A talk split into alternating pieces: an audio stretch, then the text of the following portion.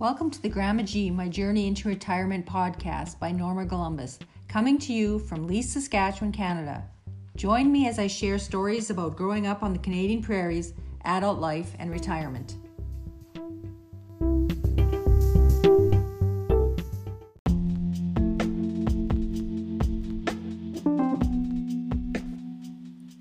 Visit my blog to view the pictures for this episode. The link is in the episode description.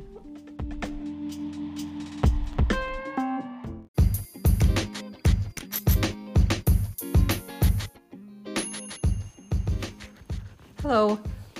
Welcome to Grandma G, my Journey into Retirement podcast. Today's episode Canada Day, Saskatchewan. What does it mean to be Canadian? On July 1st, 1867, the British North American Act created Canada. This date has become Canada's national holiday when Canadians show their pride in their history, culture, and achievements. Through the years, we have attended many picnics, fireworks, parades, and sports days on July 1st.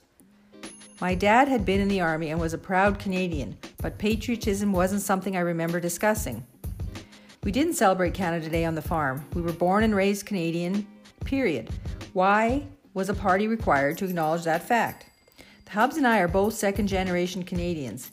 As an adult, I have always found Canada Day to be a relaxing, happy holiday. There are no major expectations, no gifts to buy, special baking to do, decorations to put up, or turkey to cook. We go to the lake, throw something on the grill, and kick back with family and friends, enjoying the day. If the weather is good, we attend the fireworks, which makes the occasion more festive. Someone from another country once commented that I said the word Saskatchewan very fast. I hadn't noticed that until they pointed it out to me. I listened intently, leaning in, waiting patiently for them to finish sounding out all four syllables Saskatchewan. I commented that if they had to say Saskatchewan every day of their lives, they'd pick up the pace. As a flatlander from the prairies, I am possibly more attracted to my province than the country as a whole. I am a proud Canadian from Saskatchewan. To me, Canada Day is an opportunity to celebrate the freedom we enjoy, the natural splendor of our country, and to acknowledge those that sacrificed so that we can have these privileges.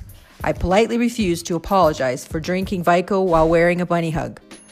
Happy 152nd birthday, Canada. I want to wish my American followers and everyone from countries around the world that celebrate their independence in July a happy and relaxing celebration.